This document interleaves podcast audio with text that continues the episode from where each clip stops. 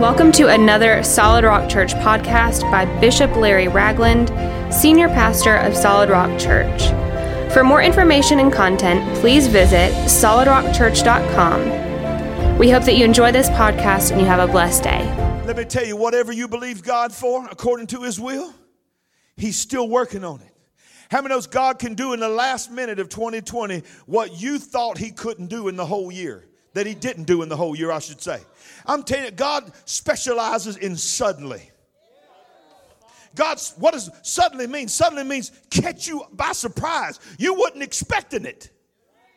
Suddenly, there came a sound from heaven as a rushing mighty wind and it filled all the house where they were sitting. And there appeared on them cloven tongues like as a fire, and it set upon each of them. And they began to speak in other tongues as the Spirit of God gave others. The way he introduced himself to the New Testament church was suddenly and unexpected.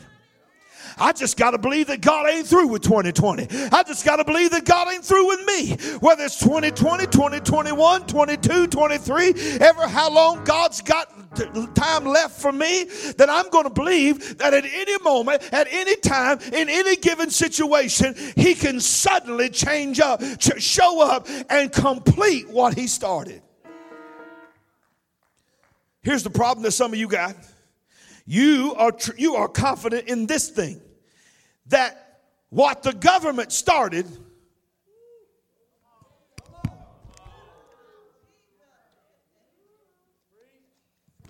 Now, I hope y'all get a stimulus check. But I got news for you. If you think the government sending you, whether it's $600 or $2,000, is going to complete what you need, Because I know what you're going to do. If you get $2,000, you ain't going to pay the light bill, you're going to buy a TV. And you ain't fixed nothing. But regardless, even if you saved it or even if you invested it, the government cannot complete what you need. You have made the government your God. You vote for people who promise to give you more money, more things, but you don't vote according to what God's word said a man and a woman of God is supposed to be like. Well, I might as well go ahead and blow it out of the water on the last Sunday of 2020. I might as well run off the last few I hadn't run off. I might as well make them mad. I just might as well end it up. I just might as well find out who's with me and who's against me. Quit voting, quit deciding, quit following those that tickle your fancy and make you feel better about the fleshly desires that you have. And that don't mean I'm saying vote either way. Because I'm telling you what, there are devils on both sides. Just because somebody says something, watch how they live. Uh huh. You say anything. How you living?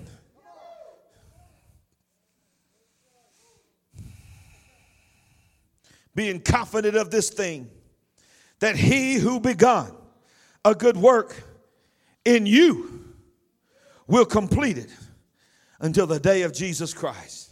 let me tell you something. Not only has he begun a good work in you, but he's begun a good work 2000 a little over 2000 years ago in something called the church and he ain't through with the church and he's going to complete the things that he desired for the church to do. And in the last days, you're going to see his spirit poured out on all flesh, and your sons and your daughters are going to prophesy, and your old men are going to dream dreams. Young men are going to see visions. Everybody here shouting, I'm seeing visions. I'm not dreaming because I'm not old. Praise God.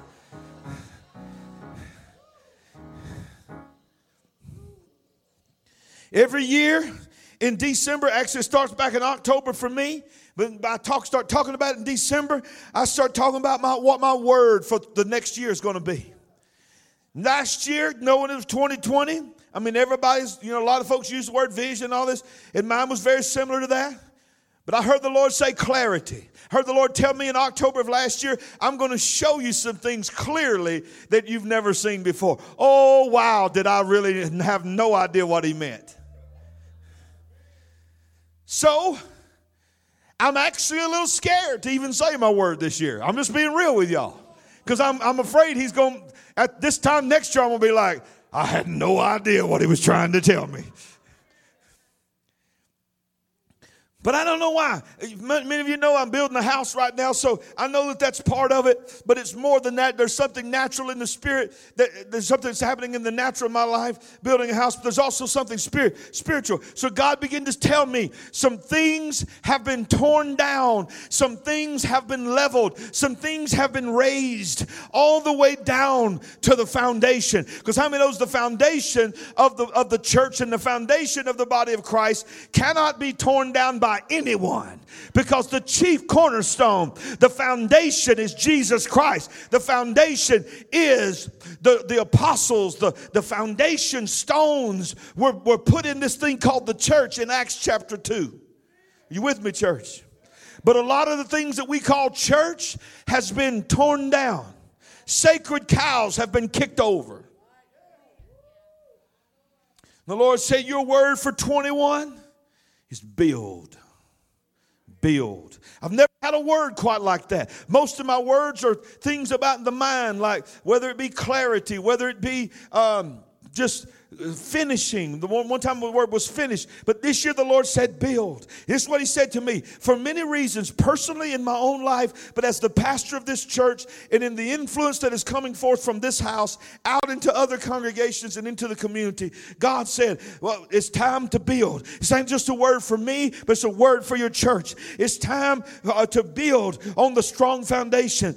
It's time to rebuild the old waste places. It's time to repair the breach. It's time to put the bridge back together that some of us have burned. But it is also time to build the kingdom of God and not our own personal kingdom. Now, I mean, no disrespect if this is you I'm talking about, if you're watching online, but I put out there today, my word was build. Within moments, Somebody started saying, well, we don't need no more church buildings. Somebody commented, we don't need to build no more church buildings. We need to feed people food instead of building church buildings. I, I didn't even want to do it because I usually don't even respond, but I had to respond. Man, I'm not even talking about building buildings. I'm in a building. I'm talking about building the kingdom. I mean, we got a problem. We got to explain. And somebody got to get all mad at me because I'm trying to build another church building. Well, what if I was? Which I ain't in the name of Jesus.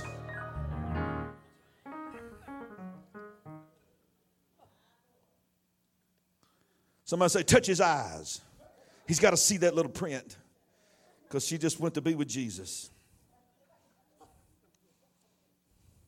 See, the way you start a building project and how you end that building project are two of the most important parts of construction. The way you start it and the way you finish it. The most important part is the way you start it. You better spend some extra time on the foundation. I'm at that stage in building my house, and it's frustrating because it takes a long time and rain and then mud, and then they can't do this and then they can't do that. Because every part of me wants to just say, My God, just get out there and build the house. And then I hear the Lord say, No, no, no, no, you don't want that because you might have the satisfaction of being inside a home and then it starts cracking and falling apart. The foundation is important. The way you start is important. If you've read my book, you know one of the chapters of my book is called Start Wars. It's based on a sermon series that I preached right here when they scared me to death with a robotic R2D2. Some of y'all remember that? I thought it was just a, something that just sat there. I had no idea that this front row here that loves to torment me. See, some of y'all think that I just have y'all up here because I like y'all playing behind me. I actually, this was my way of getting you off the front row. No, I'm just kidding. just kidding. Y'all don't know the things they put me through now. So did I know they had a remote control in their hand. And as I'm preaching at the most dramatic moment of my message, they told R2D2 to sic me like a dog. And it took off and hit my leg, and I'm telling you, Y'all know I'm not a secret cusser because I didn't cuss at that time. I was totally shocked.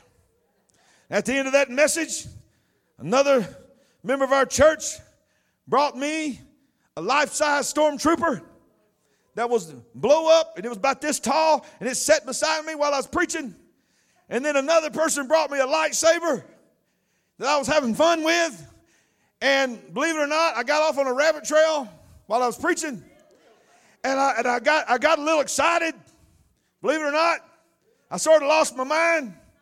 And I was trying to illustrate spiritual warfare. And I started just beating the fire out of that stormtrooper. Next thing I know, I killed him. His arm came off, his leg came off, his head came off, and he was full of helium. Y'all remember it? He just ascended like Jesus. And right there before our very eyes, there was a headless stormtrooper and an arm laying over there, and his head was laid there. For weeks while I preached, his arm would just sort of dangle down. That's helium was it was weird, man. It would just sort of float. And then go back up. Eventually, what must what goes up must come down. Having a flashback. That's why I said all that. That's called a rabbit trail. But in that message, Start Wars, I preached on us being in a race that Paul, you know, said at the end of his life, I've run the race. I've kept the faith. He understood that he's not trying to necessarily beat someone out. He's just trying to teach us that this thing called life is something that we've got to keep moving in. It's not that we're trying to outrun our past, it's just that we got to keep moving. How many knows when you get older, you really know this? If you ever get to a place where you just stop moving, if you ever get to a place where you just decide, I'm just going to sit in the rocking chair every day and, and, and, watch the dogs play, and that's it. How many knows your body begins to line up with that decision, and your body just begins to no longer want to do what it used to do? But the older you get, the more determined you've got to be to keep moving. Am I right, Mac Daddy? He's the perfect example of it. Y'all don't want to try to go out on a weekend with Mac Daddy. He's in his 80s and he'll leave you gasping for breath. Somebody said we got to keep moving. The start is so critical in a race. The start is so critical in a construction. The starting point is so critical in so many ways. The infancy of a child shapes their identity. The start of a life can be a life full of confidence or can be a life full of insecurity, a life full of a lack of self esteem. Because at the start of that life, that child did not have someone speaking into their life, telling them that there's something great, telling them that they can do anything they put their mind to. You may have been dropped. I was dropped. I was broken. I was called stupid most of my childhood. I was called an idiot. In other words, that I can't repeat. I was beaten. I was shoved up against walls. I was told that I was nothing, that I would never be anything. And I'm going to tell you something you told that long enough, you will believe it. Am I right? You will believe it. You'll take it into your teenage years. You'll take it into your young adult life. You'll take it into your marriage. You'll take it into the way you train your children.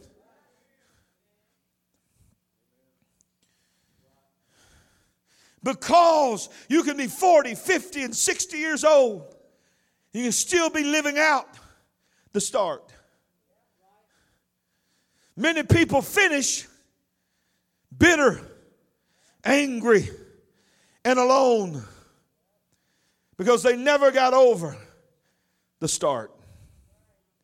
You may not understand this because you may be too young to get this, and maybe you had a great upbringing. But I'm going to tell you something. I've seen people on their deathbed, 70, 80, and beyond. just enough coherence in them to know and understand what I'm saying. And I'm trying to look at them as a pastor holding their hand saying, The Lord loves you. They've never given their life to Christ. You ain't got but just a few moments left. Do you want to pray this prayer with me right now?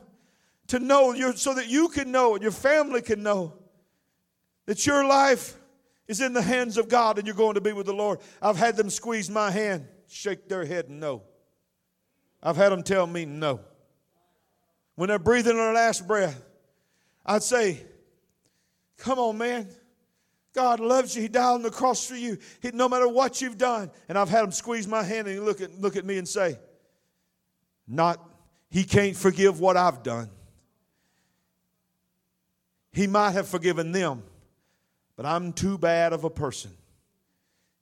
And it's not right. I've had him tell me this it's not right for me to get right now, knowing the life that I've lived.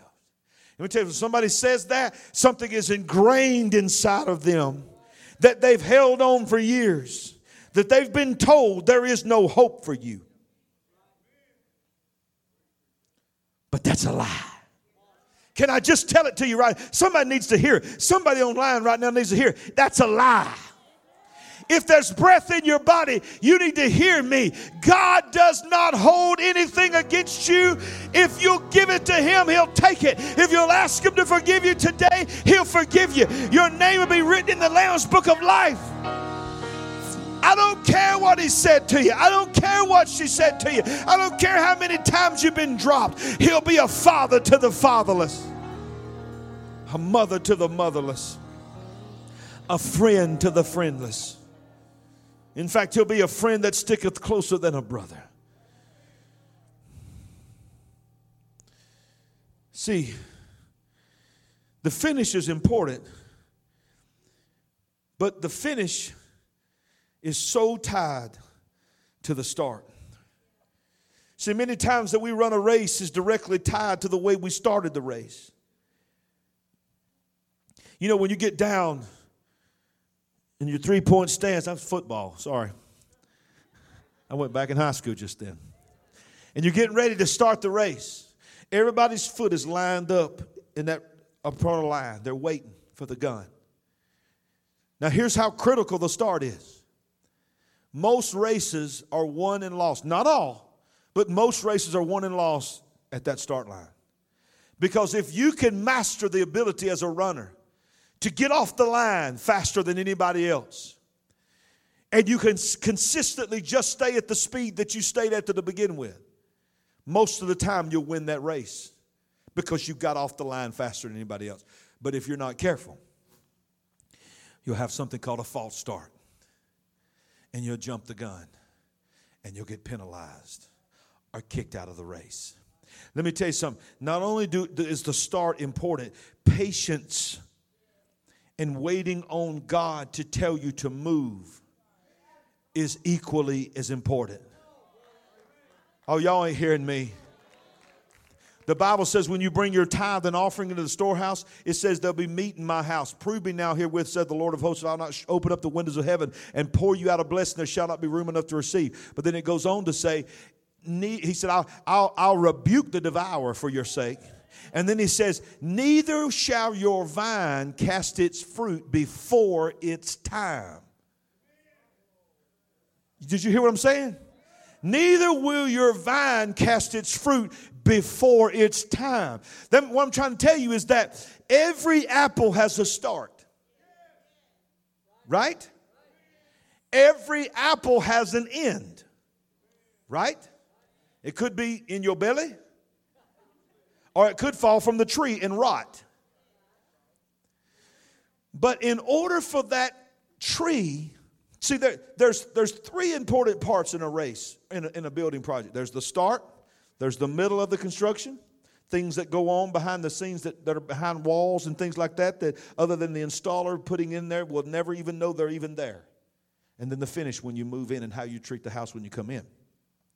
But in the middle, it's just as important as well because in the middle, for every apple, there's a start and there's a finish. But there's also a time that is called the appointed time.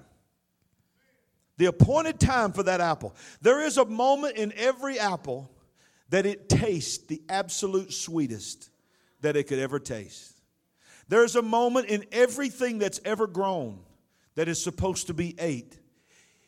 When you pick it perfectly, it will taste like any other time that it's ever tasted that you could ever taste that. In other words, everything leading up to that place is life.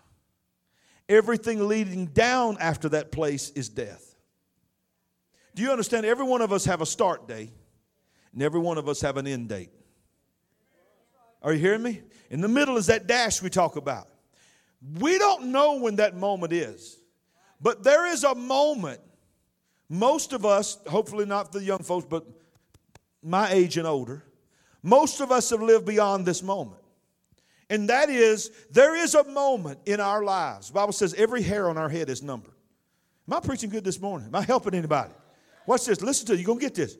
There is a moment in our lives that there is a day, there is a minute, there is a second.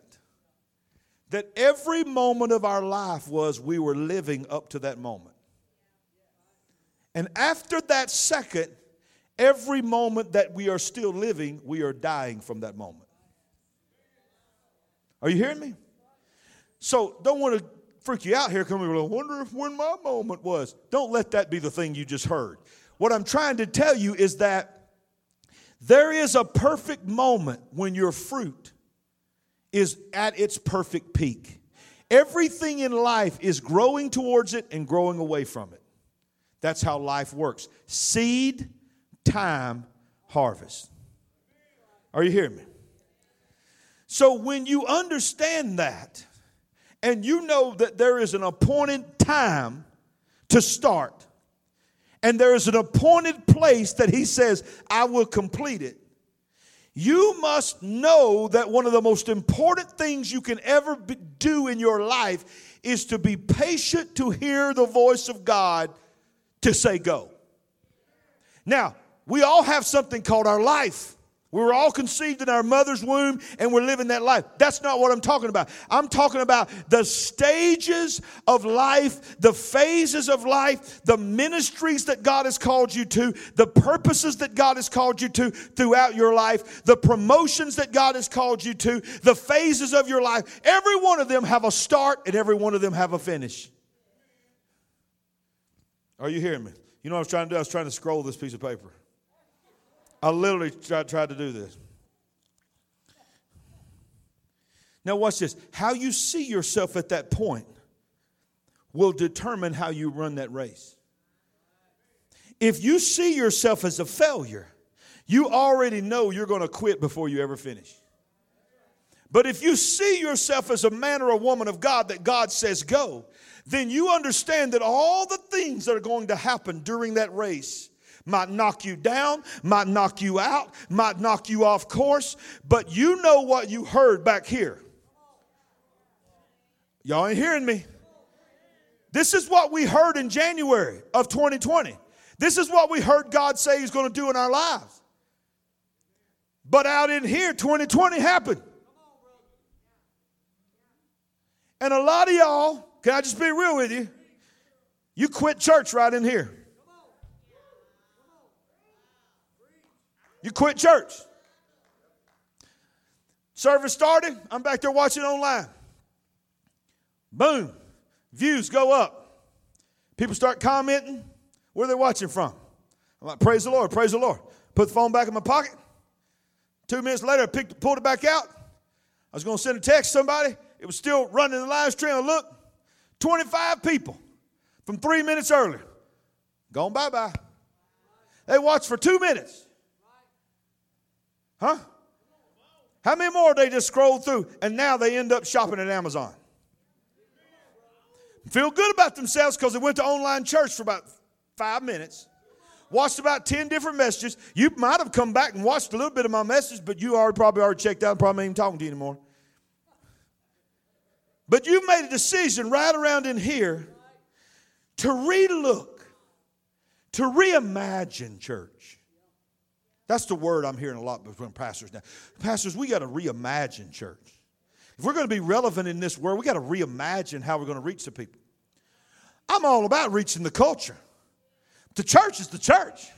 We've been meeting together and worshiping together for 2,000 years. Huh? I ain't about to reimagine what God put together. Why? Who gave me the right to reimagine what God created? Forsake not the assembling of yourselves as the manner of some is, even the more so as you see that day approaching. Oh my God. In fact, he said if you want to reimagine anything, start reimagining a, a world that sees church the right way. Because the closer we get to the Lord, Hebrews said, the more we're supposed to gather.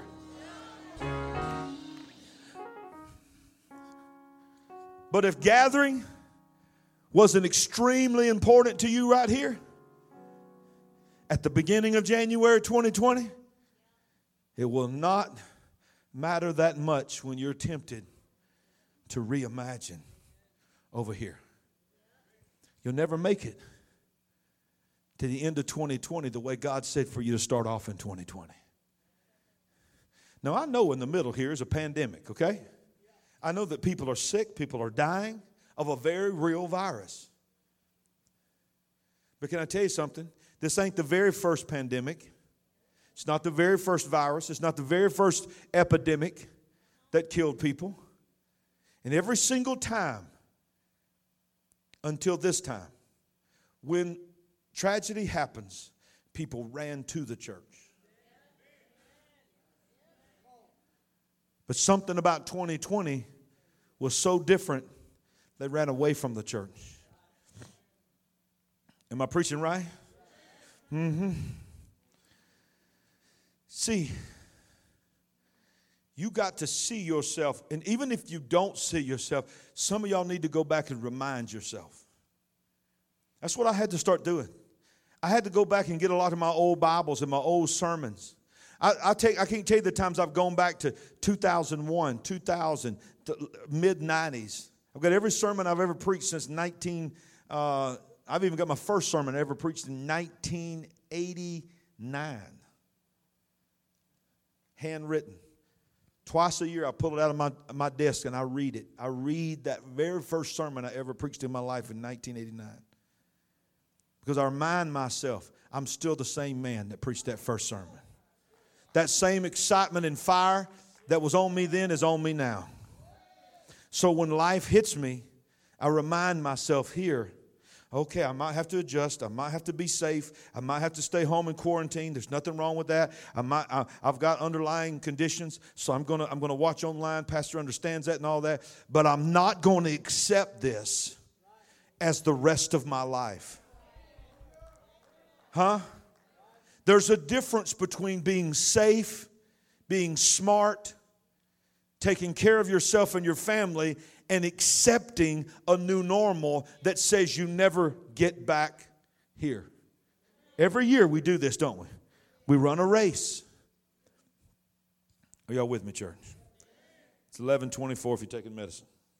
Some of y'all need to take that pill. Please, God, take that pill.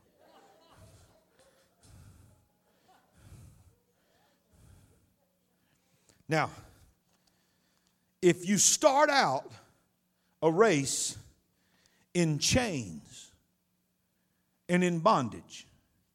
You might can move, but you can't run. So the start is not just important, the start is essential that you shake the, the heavy weights and the bondages off of you when you finish one phase so that you can get ready to go into another phase. Listen, there is absolutely nothing wrong with you anticipating with excitement every year for a new year it, I, I consider it a blessing that even though there's nothing supernatural or spiritual about it, that all of a sudden the heavenlies change and all, it's still just another minute that clicks by. But there's something about the mind that I'm thankful that we have that in our culture that just gives us a chance to reset. There's nothing wrong with that. But don't live like the devil every year, all the way through, just living it up and you get all the way down here. Bless God at midnight, I'm making a change this year. Start out the right way. Okay? All right. Now, watch this. When you run the race in bondage and in chains, you can't really run it. So you need to get free. Now I want to show you something. Y'all know the children of Israel? Y'all heard the story? The children of Israel was in bondage to the Egyptians. Y'all know that story? Say amen. So I don't have to preach the whole story. But but they were in bondage. And God used Moses to lead them out, right? Y'all know the story, say amen. They were slaves. They were literally slaves to the Egyptian empire. And God said, It is not my will that my people are slaves. It is not my will that people, my people are in bondage, so he brought them out, right? Now, listen to what the psalmist says about how they came out. Watch how important it is that to God that you start the right way when you're in bondage. Listen what the psalmist says when he's retelling the story. I'm not going to read all of it, but you can go to Psalm 105. He retells the whole story. And this is what he says in verse 37. He also brought them out, talking about the children of Israel, with silver and gold. Wait a minute, listen to this. And there was none feeble among his tribes. Egypt was glad when they departed because of the ten plagues. For the fear of the Lord had fallen on them. He spread a cloud for a covering and fire to give light in the night. Listen, go back to that previous verse because y'all got to see this. When he led them out, go back one more about the silver and gold. He brought them out with silver and gold.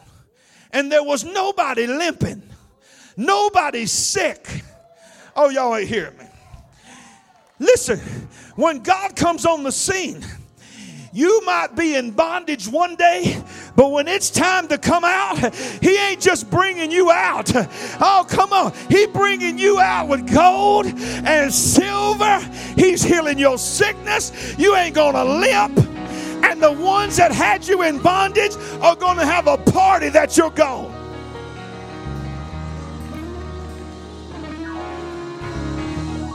Huh? Listen, some of y'all want the Lord just bring you out. You pray in prayers like, Lord, I, I don't want much. I don't, I'm not really asking for much, God. If you just pay my light bill, I'd be grateful. God's up there saying, I've been paying your light bill the whole time. I don't want to just pay your light bill. I want you to be blessed going in and blessed coming out. I want you to be the head, not the tail. Honey, it's time for you to see yourself blessed going in, blessed coming out. It's time for you to see your basket full and overflowing. But if you don't see that right here, it's hard for you to see that out there. God said, I'm gonna bring you out, but I'm gonna bring, I'm gonna show you at the start the way I see you. Oh, y'all ain't hearing me. God said, I see you as blessed. I just need the man to come in and remind you and bring you out. But here you are, you're free. This is my will. So he come out. Some of y'all, some of y'all know the story. The Bible says right before they came out in that tenth plague, that God told the, the ladies that was uh, that was um, basically slaves and working inside the, the rich people's house to go in there and borrow. The word the King James says borrow all the gold and the silver and the, and the clothing and all this. But you go back and, and, and study it, you'll find out they wasn't borrowing nothing. The stuff that was in there was stolen from them the Egyptians took it from them and made it their own. They wouldn't. They they had to could uh, look like they were borrowing, but what God was really doing was getting their stuff back. If the thief is found, he must restore sevenfold. When they came out with the gold and silver, it wasn't stolen, baby. It was their own stuff that they brought to Egypt when when Jacob came with his own son. Are y'all hearing me? The gold and the blessings and the favor was theirs to begin with. It wasn't the Egyptians. So God said, when I bring you out. I'm not just bringing you out with gold and silver, I'm bringing you out with your stuff. Quit quit just accepting that what you've lost, you've lost. God knows exactly what you lost, and God knows exactly who's got it, and God knows exactly how to get it back. Ain't it time for you to stand up and reclaim your grandbabies? Ain't it time for you to stand up and reclaim your sons and your daughters? Ain't it time for you to reclaim your house that you lost, cars that you lost, if the thief is found, he's got to give it back.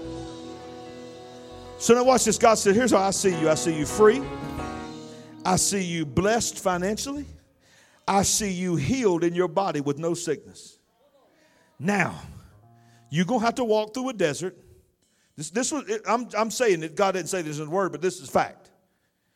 If he, he could have said this I see you delivered, I see you free, I see no man having a hold on you anymore. I see you blessed financially. I see you completely healed. Now, listen to me. You're about to start something. It's about a week to a week and a half journey, and you'll be in the promised land. Two weeks max on foot, it would have taken them to get from Goshen, the outskirts of Egypt, to Jericho. Two weeks. Now, you ain't got no excuse. You got money. You're, all of you feel good. You got more energy than you've ever had. Everything you need, I want you to know this is the way I see you. Now, I got a place for you at the finish. Two weeks away. Let's go. So Moses says, Come on, let's go. Moses all excited. Woohoo! Two weeks, baby. Two weeks. I'm going to live out my life in luxury. 40 years later, they're still circling. Because here's what the old time preachers used to say, and I like it because it sums it up. You can bring some people out of Egypt, but you don't mean you get you can bring Egypt out of the people. Are you hearing me? See, God was trying to show them the way He sees them at the start, but they did not see them that way, themselves that way. And they had people within the camp reminding them that they were not blessed. You found that when you got out in the wilderness because you saw them begin to usurp authority over Moses and tried to upset the plan and draw people away into rebellion. I'm almost through. I'm trying to tell you the importance of seeing yourself the way God sees you at the start because it will sustain you. They, get, they, they come out, and within a matter of days, they're at the Red Sea. Just a matter of days. They've already seen 10 plagues. They got more money than any of them ever thought they could have. Not a single one is sick.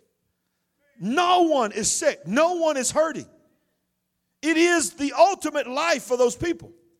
As soon as they get to the Red Sea, and it's insurpassable, they hear the sound of Pharaoh, who just changed his mind, coming with his chariots and horses behind him. They're blocked in by mountains on both sides. They're, in their mind, they are immediately surrounded. What do they do? They begin to gripe and complain and tell Moses, "We take us back because we're going to die." What did you do? Lead us out here just to kill us in the wilderness? In fact, let me show you what Exodus chapter 14 says this in verse 10. It says, And when Pharaoh drew near, the children of Israel lifted up their eyes, and behold, the Egyptians marched after them. So they were very afraid, and the children of Israel cried unto the Lord. Then they said to Moses, Because there were no graves in Egypt, have you taken us away to die in the wilderness? Why have you so dealt with us that you bring us up out of Egypt? Is this not is, is this not the word that we told you in Egypt, saying, Let us alone? Listen to these words, that we may serve the Egyptians. For it would have been better for us to serve the Egyptians than for us to die in the wilderness. I mean, that is that reveals the greatest bondage that they were in was not in the physical, it was in the mental. Serve, serve. You call being a slave serving? You have no rights, you have no authority. Everything in your life is mandated by another person, but the devil has made you think you're serving? Am I preaching right? People think that they're serving their family, but they're a slave to the things in their wor- the world, that the decisions that they have made. God said, I don't want you being a slave to anybody. You want, because there was no graves in Egypt. Later on in the wilderness, they said, when, when, when, they, when they started getting hungry, they said, well, at least back then, Back in the good old days of Egypt, we at least had the slop left over when the animals were finished because they didn't want to eat manna. They got tired of angel food cake. I'm like, my God, I could never get tired of angel food cake, I don't think. Then they wanted meat, and then God gave them so many birds they didn't know what to do with. They ate so much they threw up.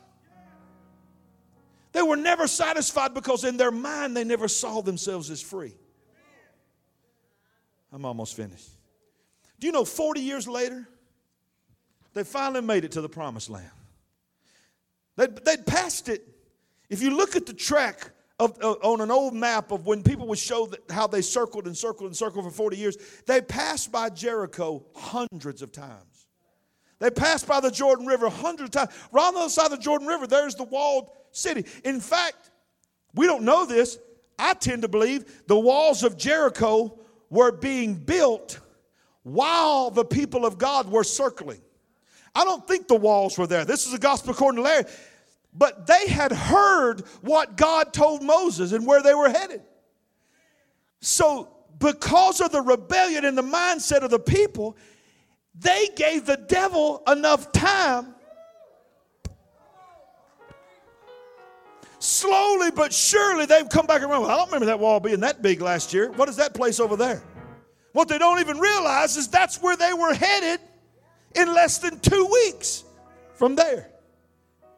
If they'd have went when they're supposed to went, there wasn't no wall there. But you can build a big wall in 40 years. So big that chariots would race on top of the walls. Why would chariots race on top of the walls? That was, the city was big enough for them to race on the inside. They raced on top of the walls so the children of Israel could see them racing on top of the walls. To remind them, this is what you're trying to get in. It's impossible. Remember when the spies went in? They came back. Moses said, All right, we're finally here. What do you think? Give me a report. Ten of them said, We're like grasshoppers, they're giants, they're going to stomp us like a bug. Forget it, let's move on. Two people, Joshua and Caleb, said, We can take it. In fact, Joshua didn't even say a word. Caleb's the one that spoke up and said, Let's do it. We can do this. We can do this. Now, watch this. I'm hurrying, I'm almost finished. So when they finally went in, the trumpet blew, the walls fell, and they all go in.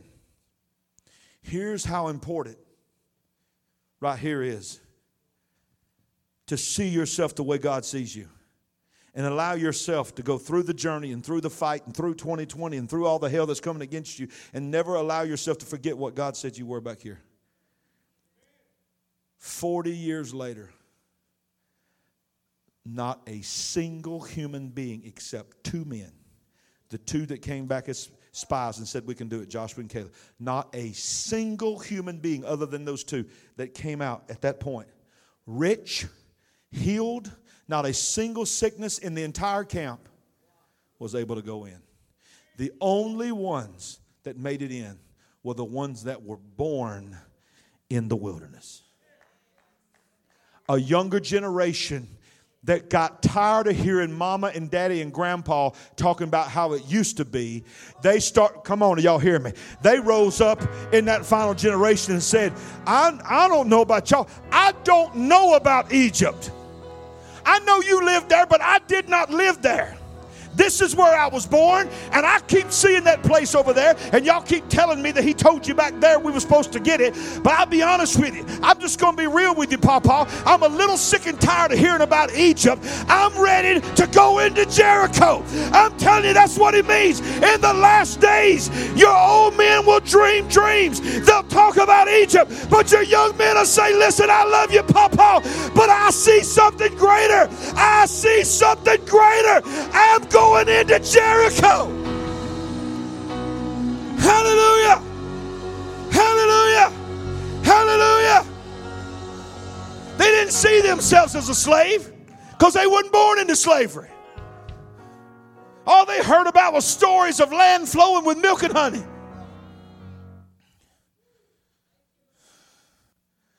So, what are you going to do with what God told you right there? I know what it looks like. I know what it feels like. I don't know what you're going through. I don't know the level of pain you have. All I know is my own life, and I know the people that I pastor and the people that I love, the people in my life. I got a lot of friends going through a lot of hard times right now. A lot of my friends have lost a lot of people that they love to death, to sickness. I understand the gravity of this moment. But does that change what he said right there? I'm thankful for a generation that's shaking up us old folks. I'm thankful for a generation that says, you know what, I'm tired of the fluff, man. I don't need no, quit trying to impress me. Quit trying to impress me with lights and smoke and all that kind of stuff. If you got that stuff, so be it. But how about just give me the truth? How about just tell me the truth? How about just tell me, is he really who he says he is? How do I know he is who he says he is? How do I know that he still saves people? How do I know that he still heals people?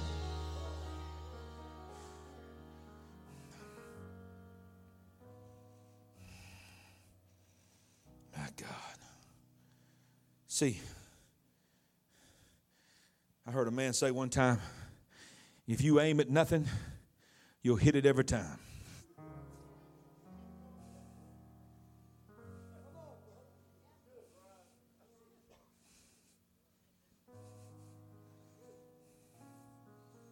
Every time.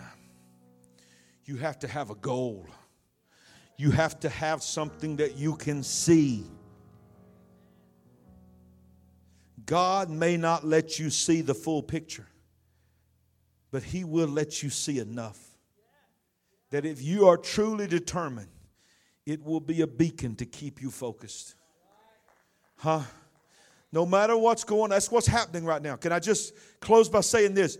Everything you're seeing, everything that is happening, listen to me, everything, everything from the pandemic to the election to the things that are happening in the streets, to the bombing, to all these kind of things. These are all have one thing that's happening.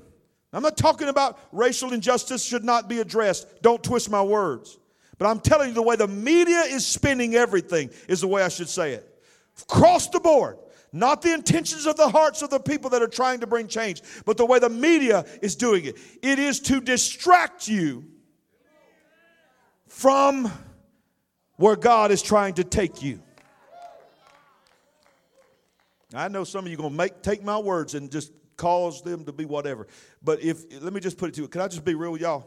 Can I just be, this, is where, I'm. This is what's happening with pastors. It goes into twenty. Let me just be real with y'all. If you, I can understand if you don't know me.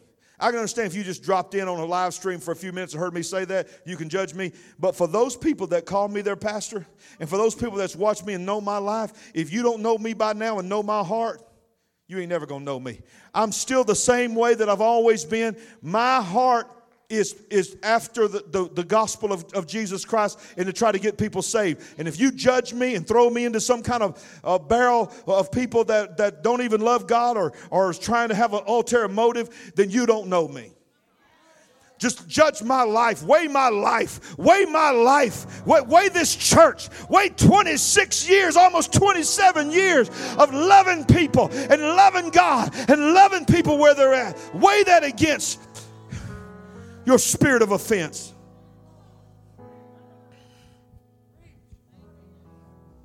I'm sick of it. I'm sick of having to worry about qualifying every word I say. I'm going to be a pastor. You remember what I asked you at the beginning of this year, not even having a clue what was coming? I'm t- what did I say? Am I your pastor? Am I your spiritual father? Because I'm going to tell you some stuff this year that you ain't going to like. And then all of a sudden this happened, and some of y'all think I had an inside track. I didn't. That was just the Holy Ghost.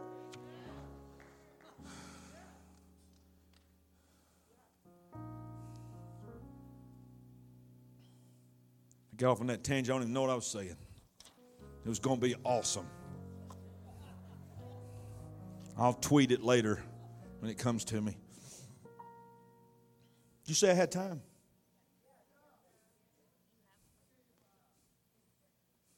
Did you say I have all the time in the world that I need, Fifi? Is that what you said? Thank you, Fifi. I don't think that's actually what she said, but I received that. she said, It's fine. Just go with it faster. See, when we run, everybody say, I'm going to run. When we run in the Spirit, here's what we do we become salt and light in the midst of the race.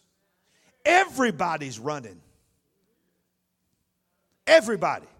They're not all running towards the prize. They're running towards temptation. They're running towards addiction. They're running towards things that the devil's got put out for. Everybody's running in some different direction. There needs to be somebody in the race that is bringing nourishment to the other, the other runners, that's bringing light in the midst of darkness. That's what we're supposed to be right now. But we've lost that. Mm. We are the light of the world. We've lost our flavor. Flavor.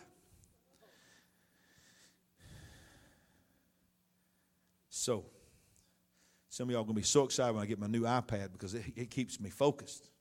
I can just scroll down.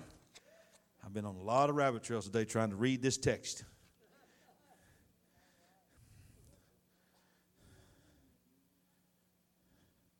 Hebrews 12:1 says this, and this will be my closing moment. Therefore, we also, since we are surrounded by so great a cloud of witnesses. Let us lay aside every weight and sin which so easily ensnares us, and let us run with endurance the race that is set before us.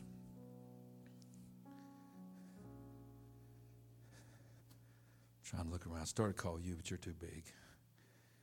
Don't take that the wrong way. You'll see. Come here, Anthony. Get off that keyboard. I'm sorry. I mean, tall. That's what I meant. Tall. Tall. Tall. Come here, Anthony. Come, come behind me. Hold this microphone. Hold it up against my mouth. Now jump on my back. Are you serious? Yeah, come on. I'm 200 pounds, you know that, right? That's right. That's right. On your mark. Get set. Go. Oh, my Lord. Oh, my Lord. You good? Nope. Stay with me. Stay with me.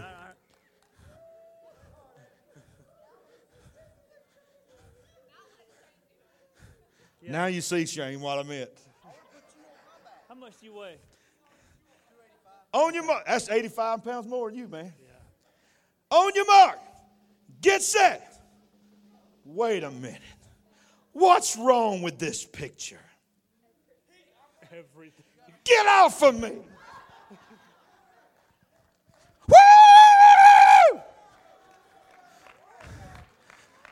Now, I'm not calling Anthony sin. But that's the way some of y'all trying to run. Are y'all hearing me? That's why Hebrews said, get the weight off so you cannot, you, it ain't, the goal is not just to run. I was running. I'm breathing heavy right now because of it. It ain't just to run, it's to run free. And when you are free and when you understand the way God wants you to run, nothing can attach itself to you. Nothing can stop you. If you've got some junk on you, you need to shake that junk off of you. Lay aside every weight that so easily slows you down and run the race that is set before you. So, so, last point. Thursday night, you choose who you want to run into 21 with. You want, you want to run with it in your living room with your buddies while they're all getting drunk? Huh? You want to run with them? Or you want to run into 21 with some people? Woo!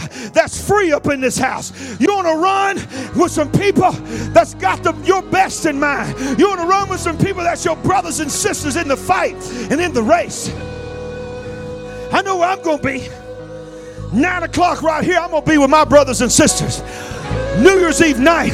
I ain't, I ain't letting nobody else latch on top of me. I ain't carrying them into 21. Come on, somebody. I ain't carrying them into 21. I love them, but they're going to stay in 2020. I'm going into 21 free. I'm, And it ain't just people, it's stuff, it's things, it's things on your mind. We got six preachers going to preach 15 minutes each. Right before the end, it's a time Right before the end of it, I'm coming up here.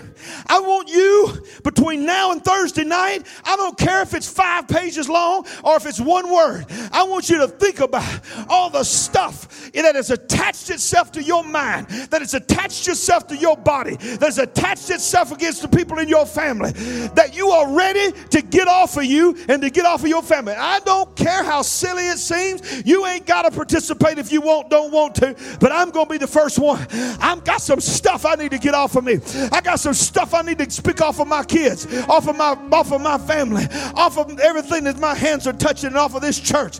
So right before midnight, just a few minutes before midnight, in the same place that this plan is, there's going to be a paper shredder. Praise God, and we're going to begin to pray, and the anointing is going to fill in this house, and nobody needs to know what your junk is, and nobody will know after the shredder. But one by one, the last moments of 2020, we're going to drop that junk in the shredder and we're going to watch something happen in the natural, but we're going to believe God in the spirit just as that paper disappears and shreds. You are laying aside to never pick it up again. And I'm telling you, when we go into 21, we're going to go in free. We're going to know who we are at the start, and ain't nothing the devil brings at us in 21 is going to stop us. We are going to be prepared for whatever comes. Woo! I'm bringing the Holy Ghost shredder. Gonna shred it, baby. Shred it. Shred it. Somebody said, Devil, I'm about to shred you. I'm telling you, you need to, some of y'all right now thinking about addictions. You've been trying to quit, write it down. I know it's just in the natural. I know it don't. It's just it's just some kind of crazy little gimmick you think that pastors doing to hype people up. Hey, but what about this? They brought prayer cloths to Paul, and they they just took handkerchiefs and put it on his body, just a regular old handkerchief, and they preached under the anointing. Then he took the handkerchief off and gave it back to him, and they took the handkerchief back and laid it on the sick, and God healed them because the anointing was tangible. I'm going to lay my hands on that on that shredder. We're going to have some leaders lay their hands on that shredder, and we're going to say, God, we know know this, this is something that's, that's just something in the natural, but something supernatural and spiritual on the inside of us is going to happen when we bring that down and shred. So you bring, you bring your diagnosis, you bring your, your financial situation, you bring you write down what the devil's put in your mind. You bring every devil that's tormented against, that's tormenting you, won't let you sleep. You bring the names of your sons and your daughters. You not you ain't shredding them. You're just shredding that the devil thought he had them. But when that disappears, you just say in the name of Jesus, every hold I declare, every hold you had on my baby, every hold you had on my grandbaby, every hold you had on my husband and my wife, every hold you had on my mama or daddy, is broken in the name of Jesus. 21 will be the year that they see who they are in God.